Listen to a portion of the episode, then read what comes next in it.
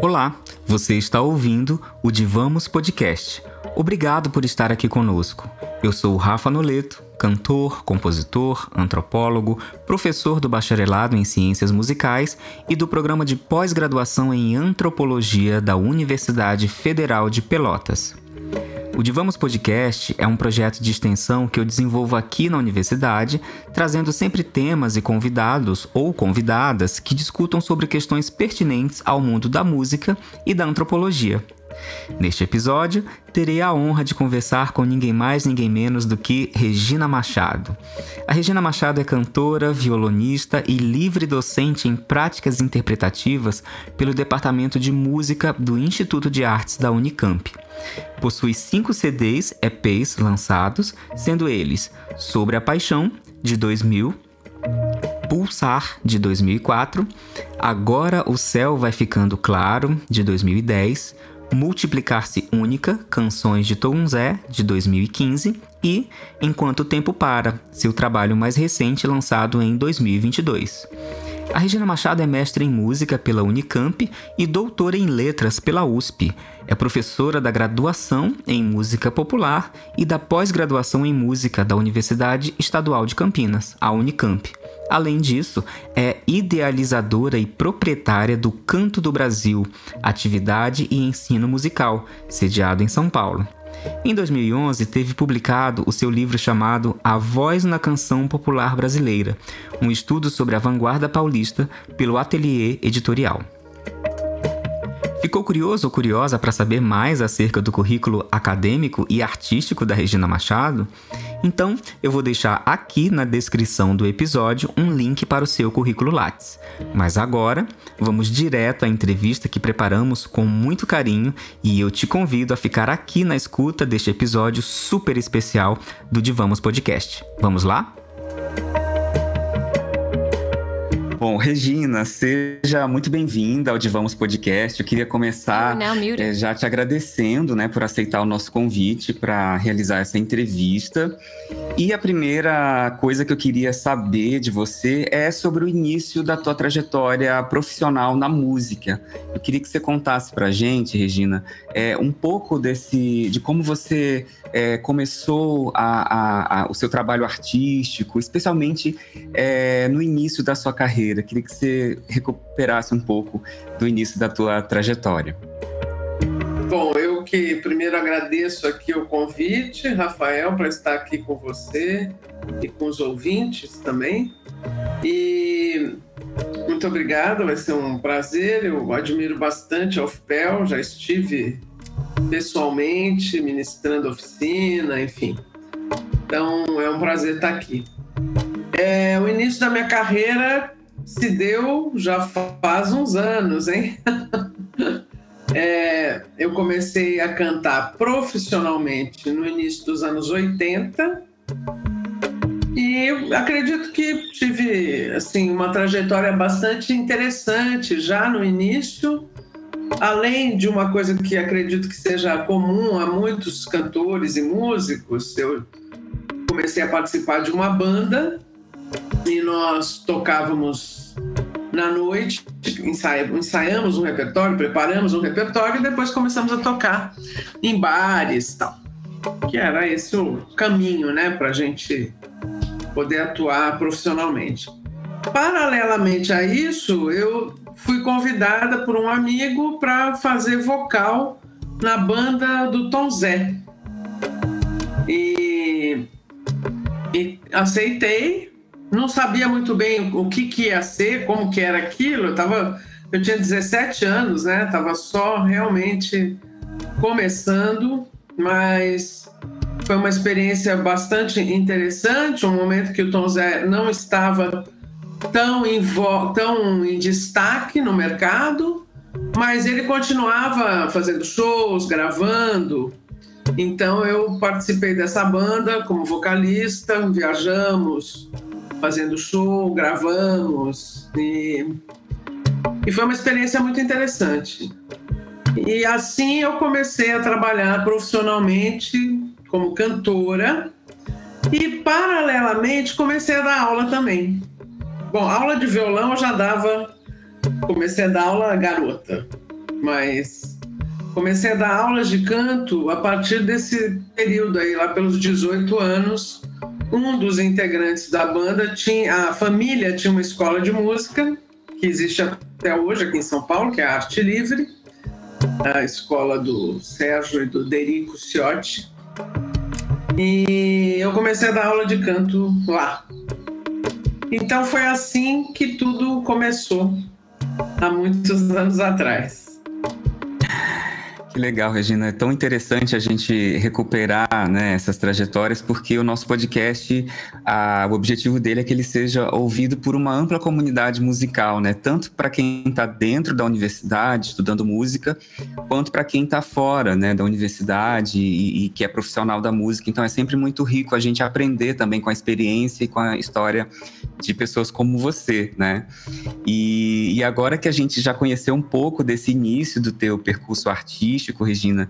Eu queria saber também é, um pouco mais da tua trajetória de estudos acadêmicos, né? Porque além de você ser cantora, professora, você também é uma pesquisadora do canto popular brasileiro. Aliás, você é uma das grandes referências, né, quando a gente pensa em pesquisa sobre canto popular brasileiro.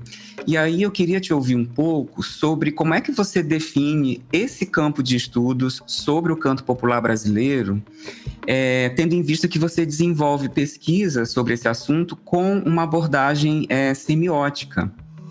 Né? Então eu queria que você compartilhasse com os nossos ouvintes a sua visão sobre esse campo, né? Como é que você é, enxerga esse campo dos estudos do canto popular brasileiro e como é que você faz essa abordagem semiótica desse campo? Certo. Bom, é, primeiro acho que tem uma coisa com relação à minha própria trajetória que eu acho interessante até contar, complementando um pouco a, a pergunta anterior, com esse dado da da formação acadêmica, para depois a gente entrar na especificidade dessa, dessa pergunta. Mas eu acho interessante, assim, primeiro, que eu fui para a universidade como aluna tardiamente. Eu estudei, sempre estudei, comecei estudando violão, né, garota ainda, e depois fui estudar canto com professores diversos em conservatórios, aulas particulares. E como eu te disse, comecei a tocar na banda, naquela banda que eu tinha ali com amigos e tocar na noite. Então, quando chegou essa idade aí de prestar vestibular, eu não tinha interesse nenhum em ir para universidade. Não era, eu queria tocar na noite, eu queria tocar, eu queria cantar, queria ter uma carreira atuando artisticamente, predominantemente. Então, eu naquele momento prestei um vestibular bem mais ou menos, não passei, obviamente, prestei para rádio e TV e e segui fazendo o que eu queria. Dei uma satisfação familiar, né? E daí segui fazendo o que eu queria. Eu só fui ingressar na universidade como aluna aos 27 anos, em 1992. E aí eu ingressei, eu passei nos vestibulares da Unesp e da Unicamp, como a Unicamp já era um curso de música popular, eu fui para lá. Então a minha, minha graduação se deu num momento que eu já estava um pouco mais velha do que a maioria dos meus colegas que tinham entre 17 e 18 anos, né? E, e depois, 10 anos depois, deixa eu pensar, depois de ter saído mais ou menos isso. Não, 10 anos depois de ter saído, não. Em 2002 é que eu prestei um concurso, justamente porque eu estava num trabalho, realizando um trabalho, compondo para uma trilha de um espetáculo, que era o, Os Lusíadas, e fui convidada pela Magda Pucci, que fazia a direção musical, e num dos ensaios alguém comentou, tem concurso para professor de canto na Unicamp na carreira MA, que era o magistério artístico, ou seja, você não tinha que ter titulação, apenas graduação.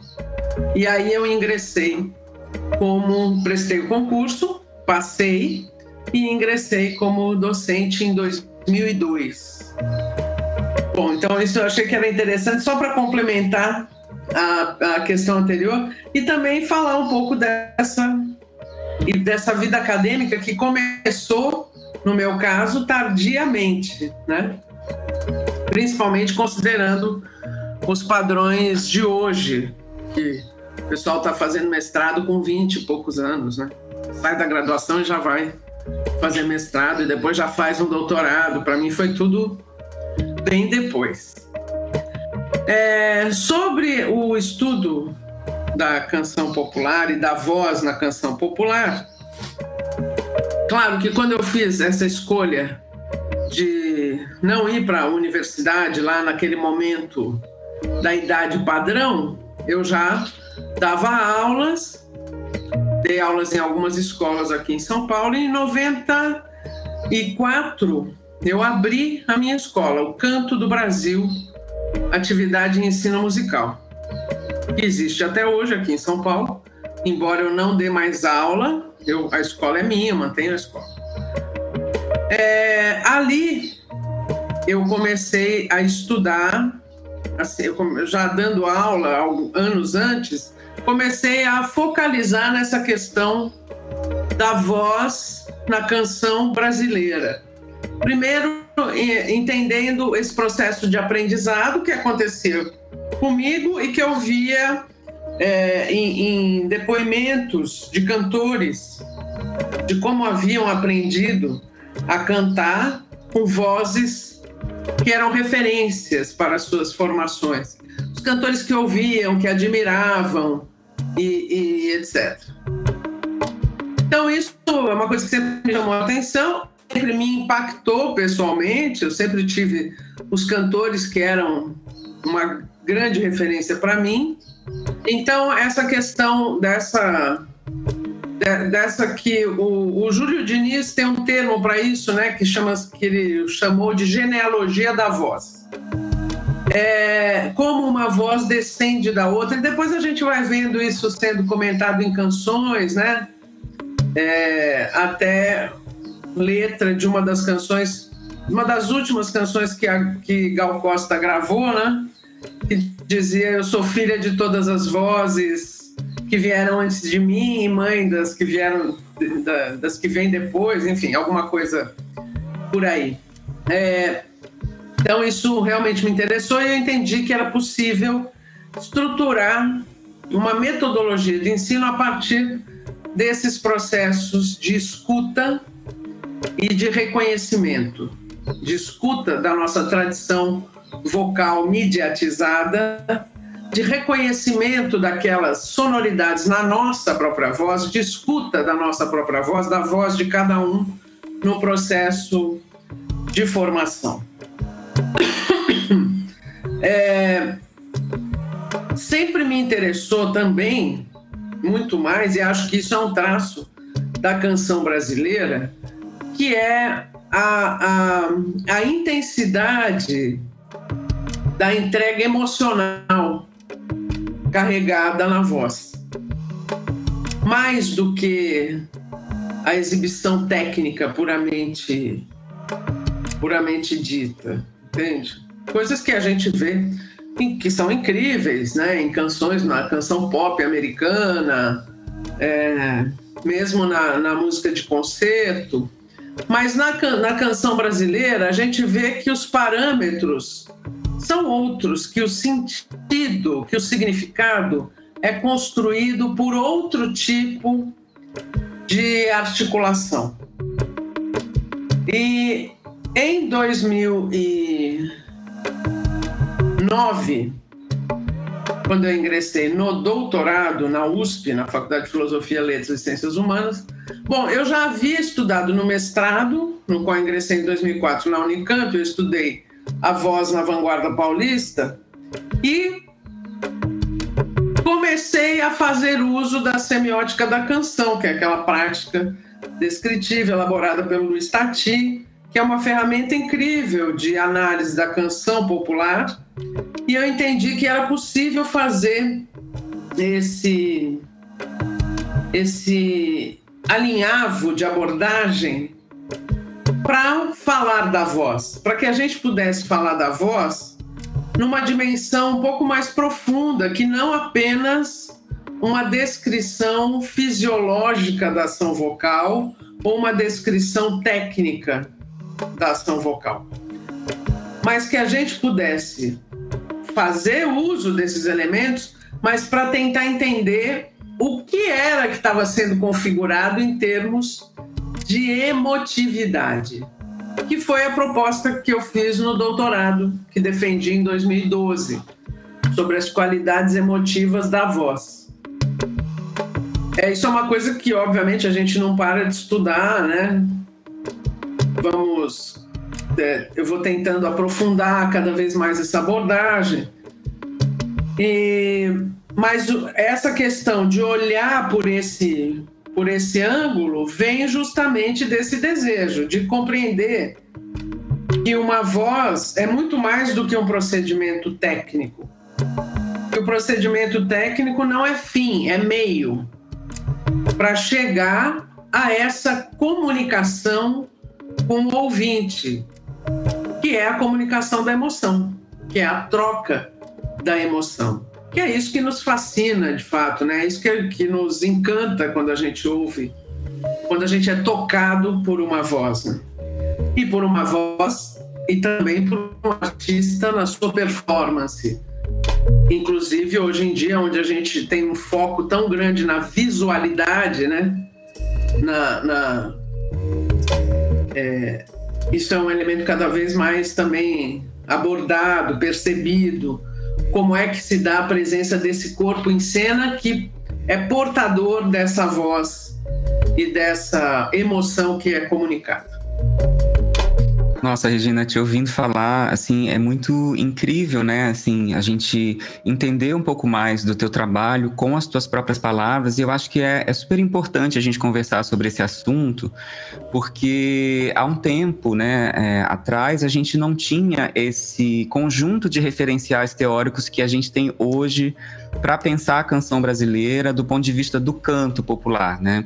Então, assim, antes você queria estudar formalmente canto, né? E canto pensando na canção popular brasileira, é, necessariamente você teria que passar por um, por um, um conjunto de, de, de saberes é, relacionados à voz que não necessariamente se moldavam a, a, ao modo de cantar é, que a gente usa na canção popular é, brasileira. Então, acho super importante assim essa discussão também sobre performance, sobre é, a, essa, as questões emocionais, né? E essas abordagens né, semióticas a partir dessa, dessa maneira que o Tati criou, né, de analisar a canção brasileira são fantásticas, né? Eu lembro quando eu li os primeiros trabalhos do Tati quando eu estava na graduação, assim, aquilo virou minha cabeça assim e, e, abriu muitos horizontes, né? Então é muito muito legal te ouvir falar também de como isso está na tua trajetória, de como você construiu o seu caminho próprio através é, desse né, desses referenciais e dessa trajetória artística que você tem. É, e aí, Regina, aproveitando assim o embalo né, de pensar a sua carreira como, como professora e cantora, eu queria é, que você nos falasse um pouco sobre o trabalho que você desenvolve hoje, né, como professora na universidade, né? Por exemplo, assim, é, que tipos de disciplinas você costuma ministrar? Que tipo de pesquisas você costuma orientar na universidade? Porque eu vejo que você lida com muitos estudantes que também estão construindo uma trajetória musical e, ao mesmo tempo, acadêmica, né? Então, queria saber como é que você vê a sua contribuição na formação dessas novas gerações de músicos e pesquisadores, né? Cantores, cantoras, etc. Bom, é, primeiramente, assim, eu, eu tenho tentado conciliar as duas coisas, as duas atividades, até porque eu entendo que não existe uma coisa sem a outra. Uma atividade alimenta a outra e faz a outra continuar em movimento. Então, eu não poderia ser professora de canto se eu não fosse cantora. Eu não, eu não consigo entender essa dissociação, entende? É, por outro lado, ser professora de canto alimenta o meu cantar, porque me faz rever constantemente processos, né? E também alimenta os processos de criação, os processos criativos. eu tenho buscado cada vez mais dar ênfase nesse aspecto.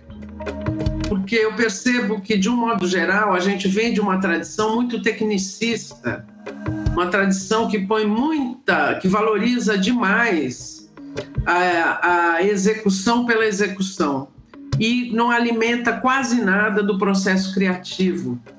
É, é, especialmente a minha geração, mas eu acho que não só a minha geração, nós tivemos uma, uma formação, temos ainda, uma formação tanto quanto conservatorial, né? E também conservadora.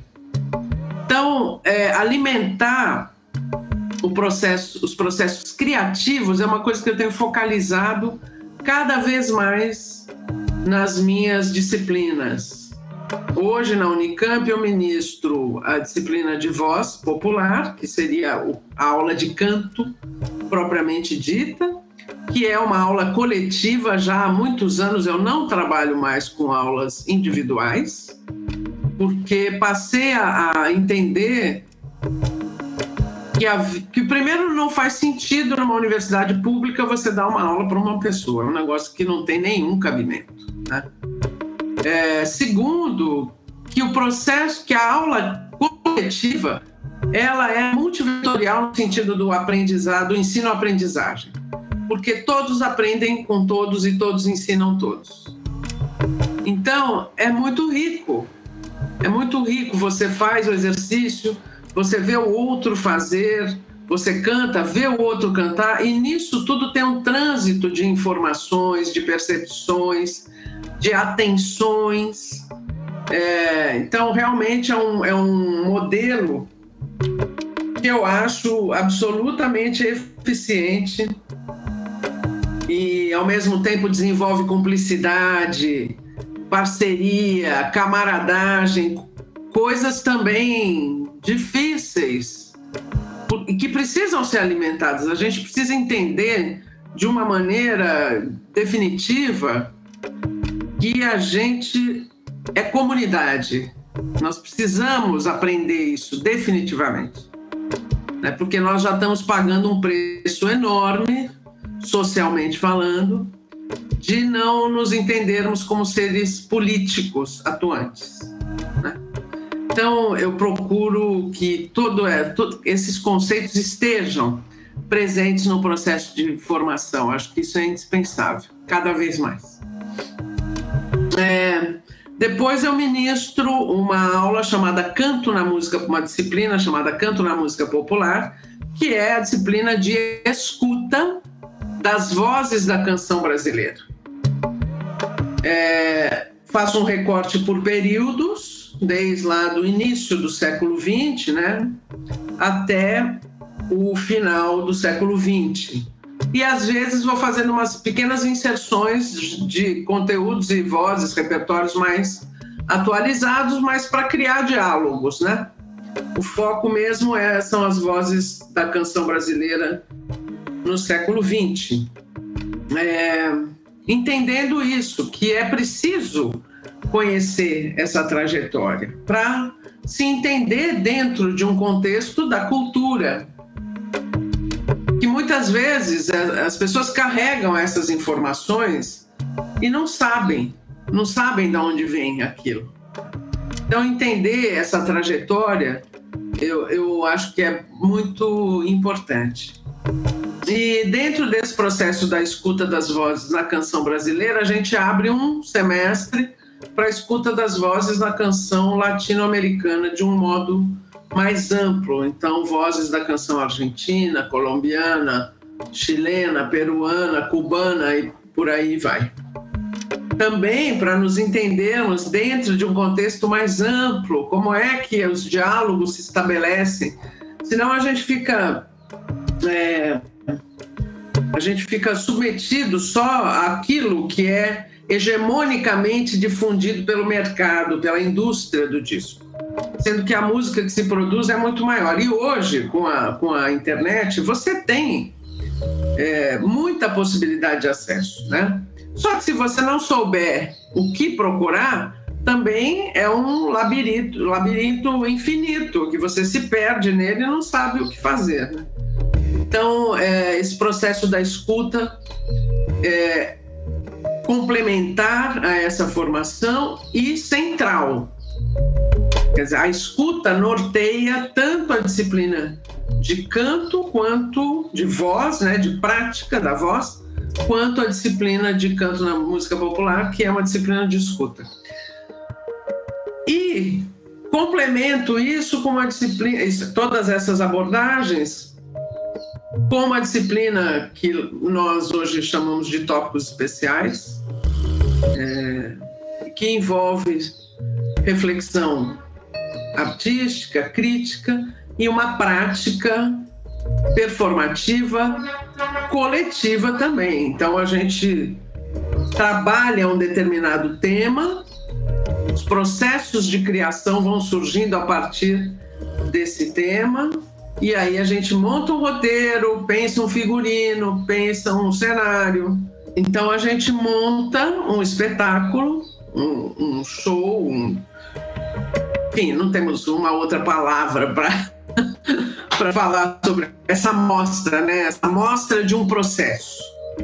É, por exemplo, neste semestre, é, estou trabalhando com um grupo a partir do tema a questão ambiental, a destruição ambiental no Brasil. Então a gente começa a ler textos, a pensar canções que já trataram desse tema e a compor, a escrever, a compor canções, a, a escrever um poema, enfim, tudo que possa movimentar o nosso processo de criação e o encontro das nossas vozes, tanto da nossa voz matéria fônica, quanto da nossa voz, que é essa possibilidade de expressão sobre um determinado tema. Que ótimo, Regina, assim, te ouvir falar sobre esse trabalho, né, conhecer um pouco mais de perto.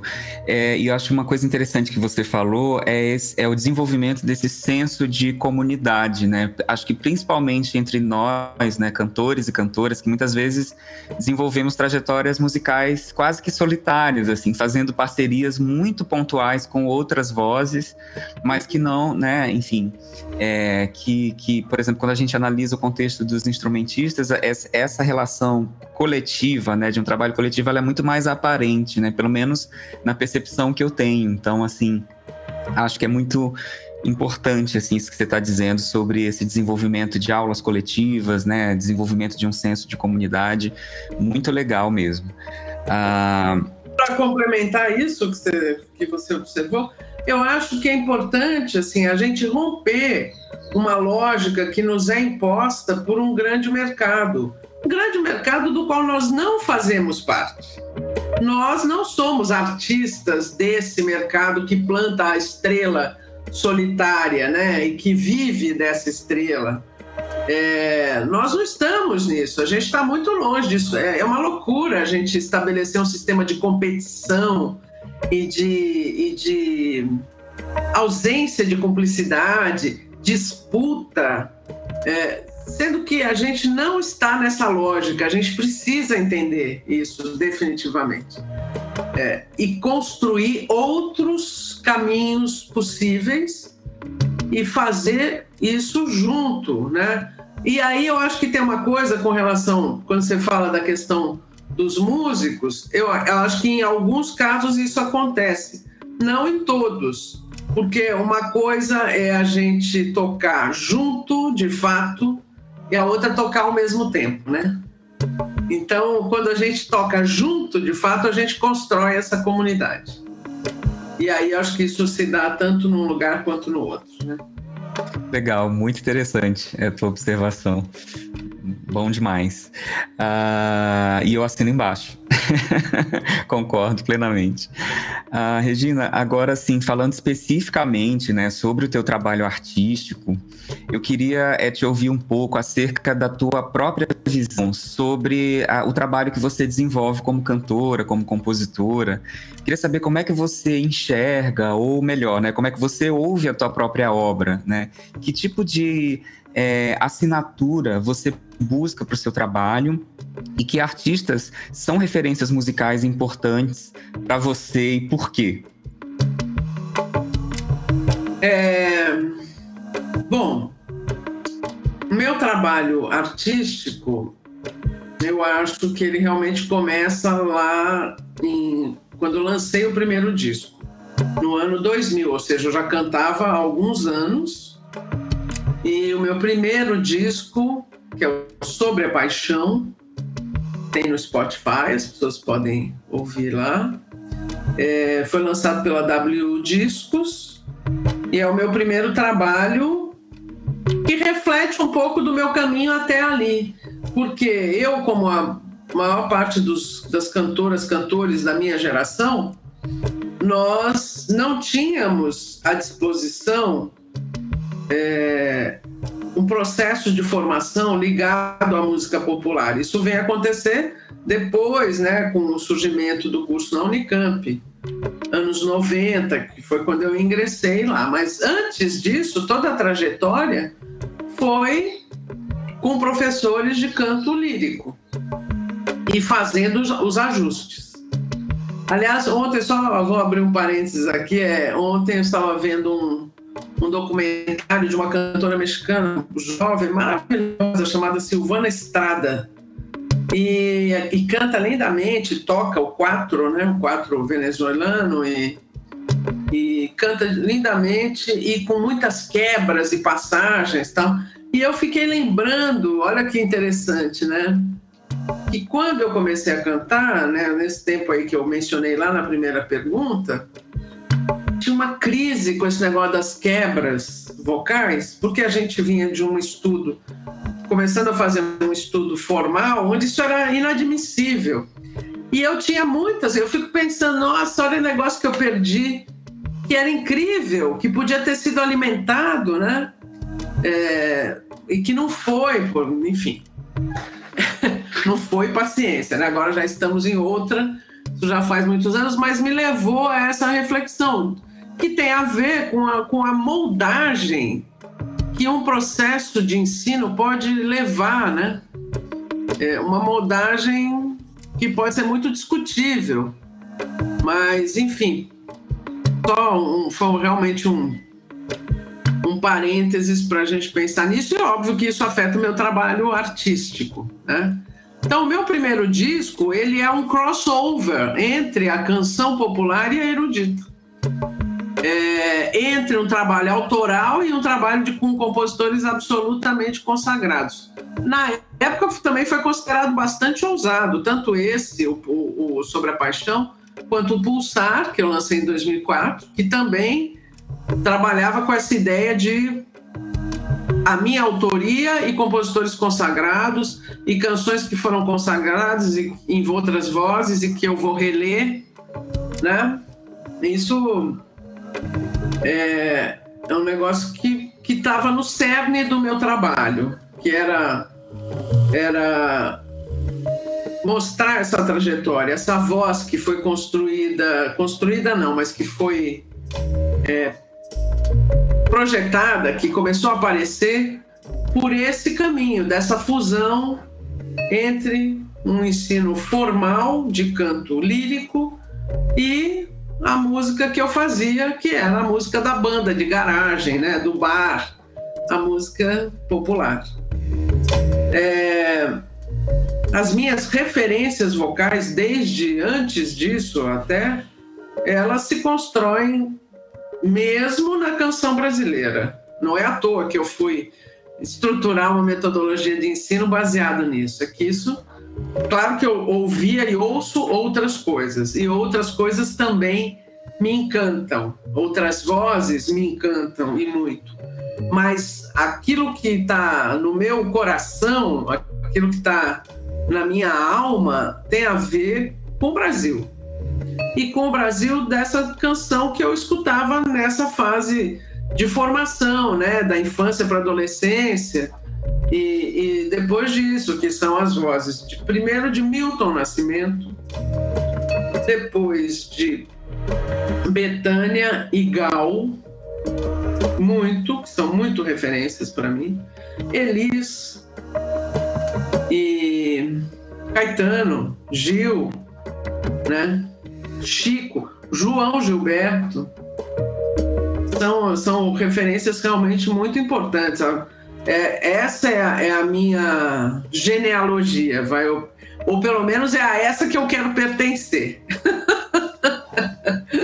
Talvez eu não consiga, mas eu juro que é, que é isso que me fala e que, que me toca e que me comove, né? Então, é, o meu trabalho ele vem justamente é, por esse caminho, caminho da canção brasileira. E, e também dessa, dessa ideia de que todos nós, artistas que construímos uma, uma carreira né, ao longo de anos, a gente tem uma coisa a dizer e, tem, e, e vai encontrando os meios para que isso seja dito. É, nesse momento, a questão da composição ela está muito forte para mim. Então, meu último trabalho é totalmente autoral, esse mais recente, que é o Enquanto o Tempo Para. É... acabei de gravar um disco novo também, com a Deia Trancoso, compositora mineira, com a qual tenho uma, uma parceria. A gente acabou de gravar um disco que ainda vai ser lançado, está sendo finalizado, né? Ganhamos um edital lá na Prefeitura de PH, que a Deia propôs, e a gente gravou nossas canções. É, logo mais vou fazer um show com a Consuelo de Paula, que é outra parceira com quem eu construí uma obra enorme na pandemia, tudo através do WhatsApp. Foram mais de 50 canções compostas. Então, então é isso. Acho que a minha assinatura vocal ela passa por, esse, por esses lugares. A canção brasileira, essencialmente, o canto que está próximo da fala, eu falo como canto, canto como falo. É... As relações de voz e violão, que para mim são tem, tem a ver com essa autoria, né? É uma coisa que me acompanha desde criança, desde garota. Acho que é por aí um pouco. Regina, eu tenho certeza, e acho que todo mundo tem certeza que você pertence sim a essa genealogia, né? Eu acho que é muito audível, assim, na tua voz, assim, como, como essa genealogia que você traçou agora, ela tá presente, assim, em cada detalhe, assim, da tua obra, né? Do teu canto. E, na verdade, eu que estou nessa fila aí para pertencer a essa genealogia, porque todas, todas essas referências são também as, as referências que me construíram, assim, né? Que me fizeram querer cantar também, né?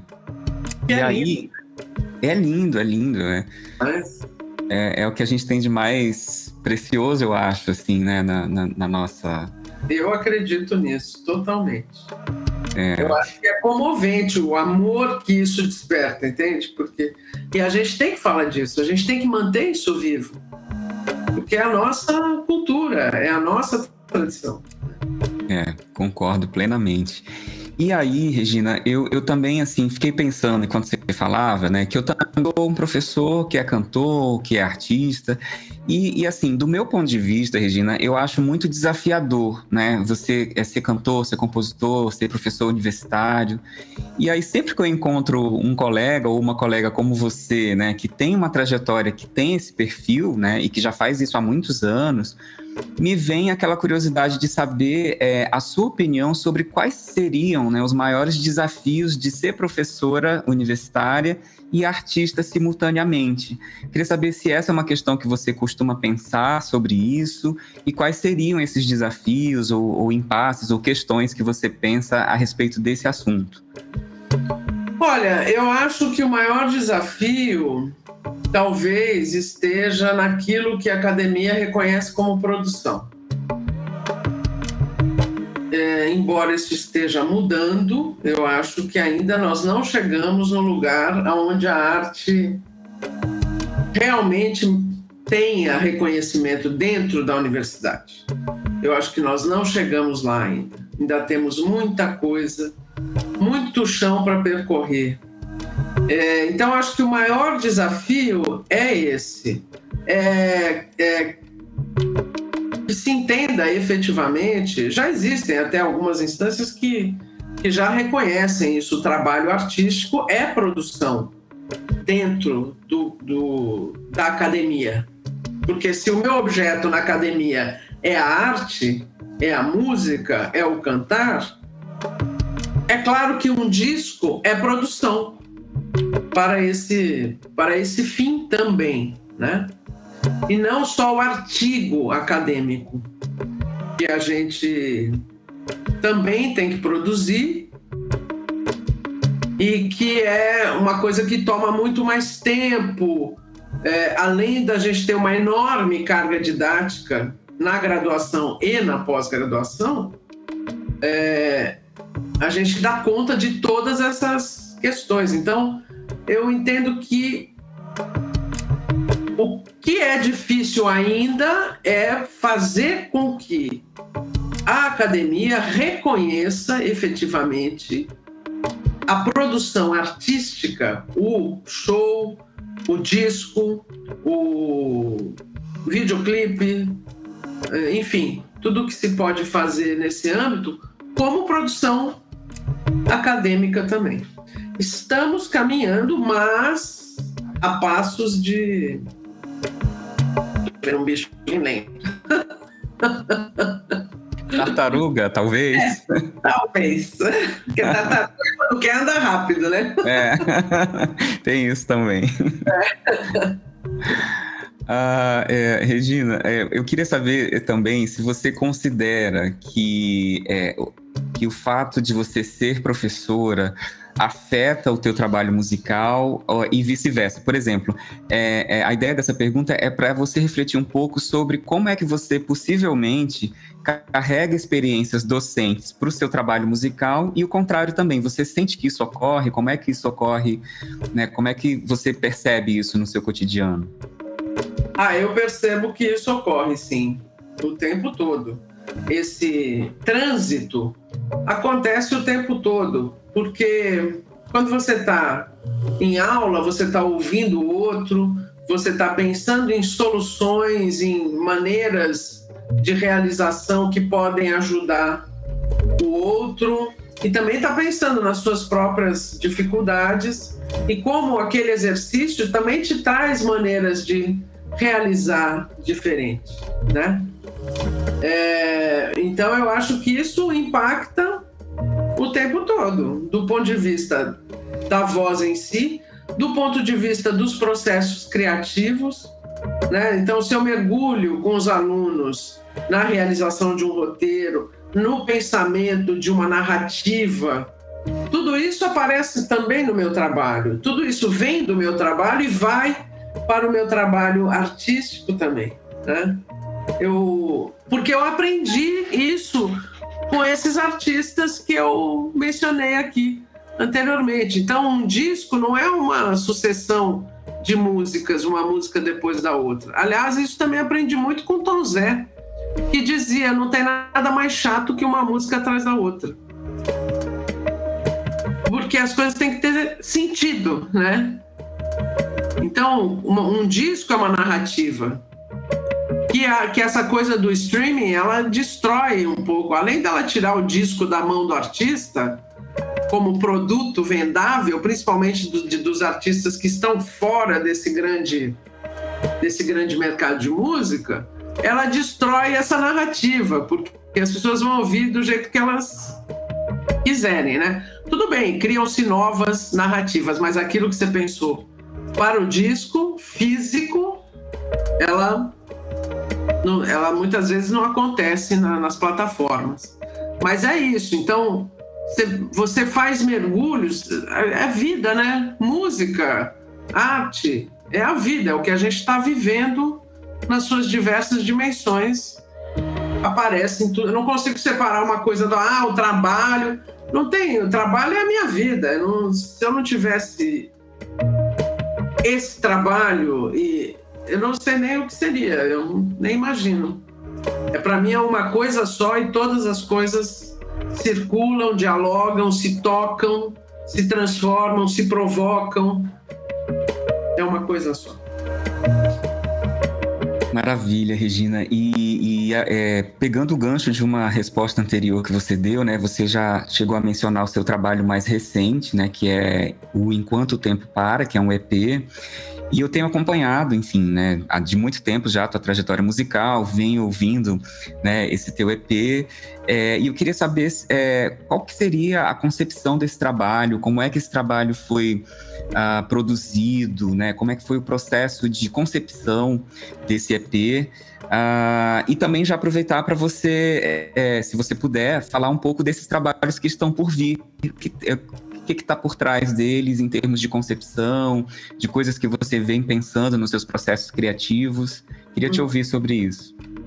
Bom, o Enquanto o Tempo Para é uma, uma amostra, assim, uma amostragem daquilo que foi possível realizar durante a pandemia, aquilo que nos trancou em casa é, para nós que fomos, que somos privilegiados e tivemos a sorte de apenas nos acontecer apenas isso, né? Pensando que diante de um desastre, de uma política pública é, criminosa, tanta gente perdeu a vida, tanta gente perdeu o emprego, tanta gente passou fome, quer dizer, foi uma, uma coisa trágica e nós que somos, que temos a sorte de não ter passado por isso, que pudemos trabalhar por processos de criação, é, isso teve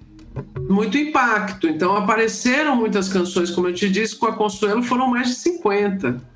Começou lá em março de 2020 e um ano depois tinha essa enxurrada de, de canções, né?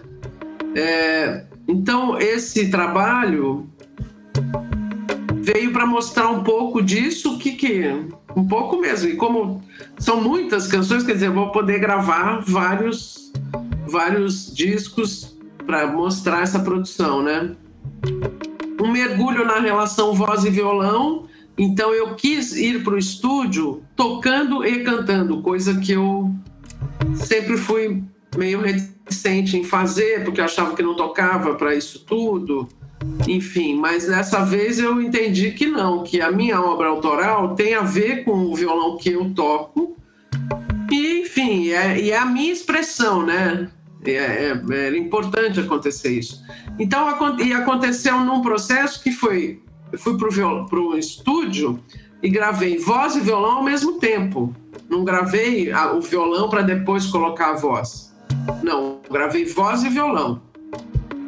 Depois o Manga levou o material para casa dele e colocou cello em algumas músicas, colocou guitarra, violão de aço, complementando os arranjos. Mas os arranjos então nascem comigo, voz e violão, e o Manga faz essa amarração lindamente, que é um músico maravilhoso, uma pessoa incrível, adoro, meu grande amigo, trabalhamos juntos desde o primeiro disco. É, e foi e é sempre uma, uma experiência muito muito incrível. E então esse disco nasce aí e óbvio desse desejo de mostrar a obra autoral em todos os níveis, né? Desde a canção a instrumentação, ao tocar e ao cantar. É, é assim que nasce o Enquanto o Tempo Para. Esse tempo que entrou em suspensão e que a gente foi aprendendo a lidar com essa nova realidade, né? Naquele, naquele momento. Para a gente foi uma coisa muito impactante, né? Porque é, eu estava em turnê com a com o Sonora Brasil, junto com a Lucina e a Badia Sade, formávamos um trio, líricas modernas, inclusive estivemos em Pelotas, fizemos uma apresentação na biblioteca, foi lindo, foi muito legal. Então, de repente, aquilo parou, né? Parou tudo, parou a universidade. Só que na universidade a gente achou uma solução muito rápida que foi salvador, eu imagino, para todos nós, professores e alunos. Porque a gente parou em março, no começo de abril, isso já estava resolvido. Nós demos uma aula em março, aí parou tudo, A gente achou que ia voltar em uma semana, duas semanas. Não aconteceu. Ah, mas então vamos adotar uma prática de dar aula através das plataformas, que daqui a pouco vai voltar, daqui a pouco a coisa só foi se agravando, mas a gente encontrou aqui uma maneira de, de se de manter o trabalho, manter a atividade, manter o contato, o que foi fundamental naquele momento, né? E se manter criando. Acho que isso é, é a coisa mais, mais importante. Então, enquanto o tempo para, nasce nesse contexto. Com uh, esse outro trabalho que vai sair já já, chama-se Canções Guardadas nas Dobras do Tempo. Trabalho que eu fiz com a Deia Trancoso, compositora mineira do Vale do Jequitinhonha, que mora em BH, e que eu conheci na nona Mostra de Música Leão do Norte, em 2017, em Caruaru, organizado pela Sônia Guimarães. E a gente começou a compor. Esse encontro dessa mostra foi um negócio fortíssimo, porque foi uma reunião de mulheres compositoras. É, acredito que todo esse processo intensificar, inclusive, a minha atividade como compositora foi disparado aí novamente. Não, eu já compunha antes, já tinha gravado coisas antes, mas ali aquilo ganhou uma, uma potência muito grande. Foi um encontro incrível, com muita gente legal e, e muito marcante. E conheci a Deia nessa circunstância e logo depois nós todos formamos um grupo de, de WhatsApp, todas nós, né? Fizemos um grupo e a gente ficava falando depois da mostra, e aí nasceu numa dessas conversas, acho que foi a Badia, inclusive, que falou que, nossa, é, que parecia uma matilha mística a reunião dessas compositoras. E nasceu assim a primeira canção. A Sônia Guimarães escreveu os primeiros versos, a Deia desenvolveu a letra e eu musiquei.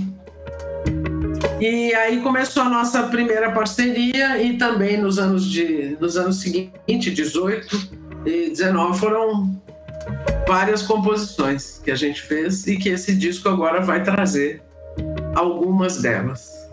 Com a participação da Luísa Brina, que é uma jovem violonista, guitarrista, compositora, cantora mineira, lá de BH, e, e é isso. Gravamos no estúdio do Pedro Gomes, também lá em BH, e vamos ter as participações especiais de Ná, Osete e Consuelo de Paula e Sônia Guimarães, cada uma cantando uma das faixas, e também a Letícia Bertelli, que canta comigo uma das canções.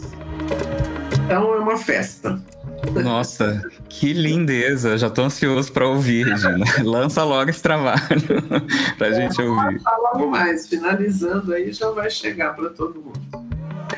Uh, Regina, eu, eu, eu, fico te ouvindo, eu fico comovido com algumas coisas que você fala, porque assim, quando você fala assim, ah, gravei meu disco voz e violão, eu mesma tocando, né? Então isso é, é, é incrível como essas coisas reverberam nas, nas nossas em outras trajetórias também, né? Porque eu sempre compus, sempre estudei é, piano, harmonia, mas nunca toquei publicamente, né? E hoje eu estou exatamente me desafiando, né, a pegar o violão, a tocar as, a, a, as canções que eu faço, né? Porque eu, eu, o instrumento para mim era um, era um recurso harmônico, né? De pensar em composição e não um recurso de expressão musical em termos, né? De instrumental, né? Então é um grande desafio e eu te ouvindo falar fico cada vez mais interessado né, nesse tipo de, de, de discussão, né, de, de, de, pensar sobre, sobre como nós cantores e cantoras né, podemos é, ir mais longe né, quando a gente resolve também abraçar outras possibilidades de expressão musical. Né? Isso é muito. E se permitir, né? Se permitir criar, fazer, se permitir ser o que você é. E acabou. É. Regina, querida, eu queria, é, assim, eu, eu, queria recuperar uma coisa que você falou das plataformas digitais, de streaming. A gente sabe que hoje em dia o mercado uh, musical tem sido muito impactado né, por essas tecnologias, não só pelas plataformas de música, mas também pelas redes sociais, né? Uhum. E aí eu queria saber de você, né, como é que você está lidando com isso tudo, né? Com rede social, plataforma de streaming, como é que você vê tudo isso? É, e como é que você lida com isso? Você usa bem essas, essas redes, essas plataformas? Você gosta? Você tem apontamentos críticos? Queria te ouvir um pouco sobre isso. Olha, eu uso, uso hoje em dia especialmente o Instagram para publicar coisas, vídeos, para me posicionar em, em, em diversos assuntos, para conversar com as pessoas, para trocar, né? É, eu acho interessante. O, essa coisa das plataformas de, de música, elas, assim, necessariamente a gente tem que inserir os trabalhos nessas plataformas, porque é a maneira de tornar é, o acesso possível, né? É, mas eu acho que há uma grande desigualdade nessas plata plataformas. Né? É, as, as corporações, as gravadoras, ou seja lá o nome que tem isso hoje, né? Que elas sempre ganham, e muito. Né? Mas os artistas Aí a questão é muito complexa, né? Muito complexa. É, imagino que para um artista que realmente vive disso, eu não imagino como é que a pessoa está fazendo isso hoje. Porque o disco foi se tornando um objeto que as pessoas não usam, mas não consomem mais, salvo raras exceções, né? Mas o disco é uma coisa que se vendia muito em show também. E você tinha determinados locais é, que, vem, que vendiam o disco, né? É, isso não acontece mais. Então, o que se ganha numa plataforma, assim, a não ser que você venda milhões né, de, de, de streams lá, de, de faixas, é, é ridículo o que se ganha, né? É, então, eu acho que há muitas questões. É um reflexo do sistema financeiro que a gente vive, claro, extremamente desigual. Né? Mas, e, por outro lado, você não pode ficar fora, você tem que estar dentro. Mas eu acho também que a gente tem que ter uma visão crítica, tem que falar sobre isso e, e na medida do possível, tentar transformar isso, né? E as redes sociais, eu acho que elas são importantes, também perigosas. Também precisam ser vistas com, com cautela, com criticidade, né? Porque tem muito, é, também é usada para o mal, né? Mas que não é a minha onda. A minha onda é usar para o bem. Então é isso que eu procuro fazer nas minhas redes. Legal, Regina. Então, para a gente finalizar, eu queria te fazer uma última pergunta. Uhum. É, eu queria saber, Regina, que tipo de contribuições né, você espera né, deixar né, para as próximas gerações como professora, como artista? Né, que tipo de, de, de marca você gostaria de deixar impressa, assim como um, como um legado para as próximas gerações de pessoas que vão continuar cantando, pesquisando, ensinando, pensando a canção brasileira? Bom, eu acho que uma das contribuições que eu gostaria de dar eu já dei e já e continuo dando, que é a estruturação de uma metodologia de ensino do canto popular a partir dos processos de escuta da canção brasileira.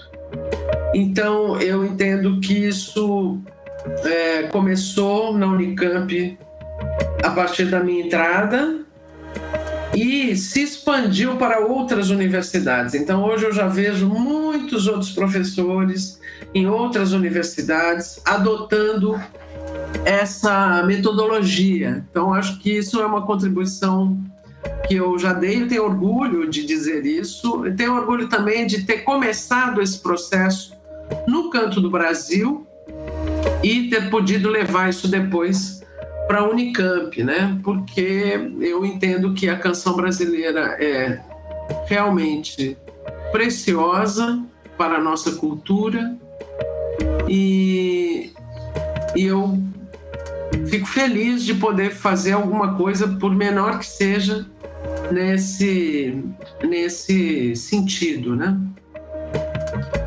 É...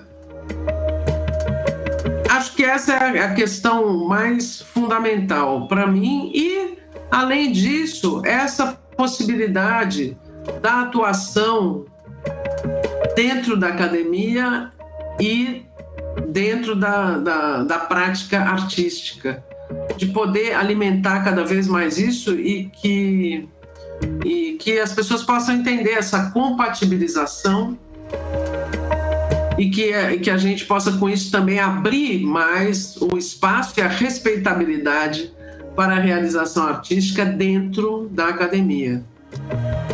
É, entender esse trânsito alimentar, eu acho que isso é uma das coisas que eu também gostaria de, de contribuir para que realmente se estabeleça, né? Que as pessoas não tenham medo disso, que elas não deixem de realizar a sua arte e que entendam que essa realização é fundamental para nutrir o pensamento, a reflexão crítica, né, a produção que, que, que a gente entende como acadêmica, né? Mas entender que isso está na nossa na nossa realização cancional, né? Bom, basta a gente ver aí a obra desses caras maravilhosos que chegaram aos 80 anos aí, atuantes. Tom Zé, Gil, Chico, né? Caetano, enfim. E, e, e as compositoras, Sueli Costa, Joyce, Fátima Guedes, e nós, e nós, como diria a Rita Lee, e eu, e eu, eu, eu, eu. é, e nós, que a minha geração tem uma produção incrível. E, de um modo geral, a gente está nesse mercado é, alternativo, independente, paralelo, sei lá eu como é que a gente vai botar esse nome, né? Mas que é uma produção incrível e as pessoas precisam conhecer. Então eu, eu gostaria de continuar produzindo isso e, e que possam as pessoas ter acesso, né? E depois a gente pode providenciar uma lápide para, para as minhas cinzas, porque eu pretendo ser cremado, é, sobre isso. Aqui jaz uma cantora popular, professora, que defendeu a canção brasileira até o último minuto. Regina, muito, muito obrigado. Assim, é um prazer conversar com você e mais do que um prazer, é uma honra ter você aqui. É, eu sou um fã, um admirador do teu trabalho como professora, como cantora. Então, assim, estou muito feliz com essa entrevista e quero te mandar aqui um abraço, né? E te agradecer muito, muito, muito mesmo por ter aceitado esse convite. Eu que agradeço, Rafael. Fico muito feliz com o convite, com a nossa conversa e ouvi, comecei a ouvir o de Vamos e acho um podcast muito bom, muito bom e fico feliz com esse seu trabalho, com a, com a sua iniciativa e também com o seu amor pela canção brasileira. Muito obrigada, viu? Obrigado, Regina. Gostou desse episódio? Eu Adorei. Que pena que acabou, né? Mas eu aproveito para deixar aqui o meu agradecimento a você, ouvinte, que nos escutou até o final. E além disso, quero te convidar para ouvir nossos próximos episódios. A gente se encontra por aqui no Divamos Podcast. Até a próxima!